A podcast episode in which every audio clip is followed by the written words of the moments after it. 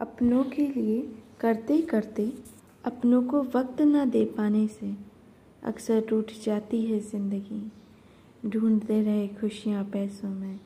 एक बच्चे की मुस्कुराहट में अक्सर मुस्कुरा जाती है ज़िंदगी।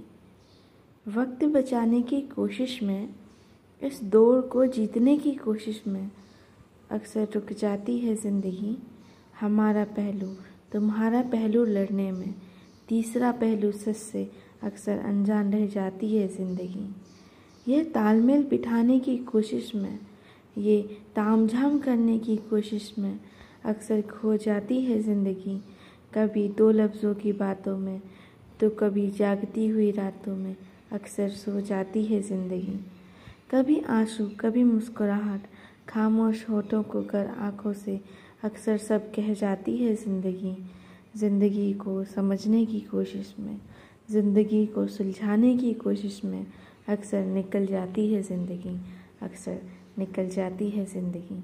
मैं विदुषी मालपानी, आपके अपने खंडवा शहर से आप सबको नमस्कार करती हूँ।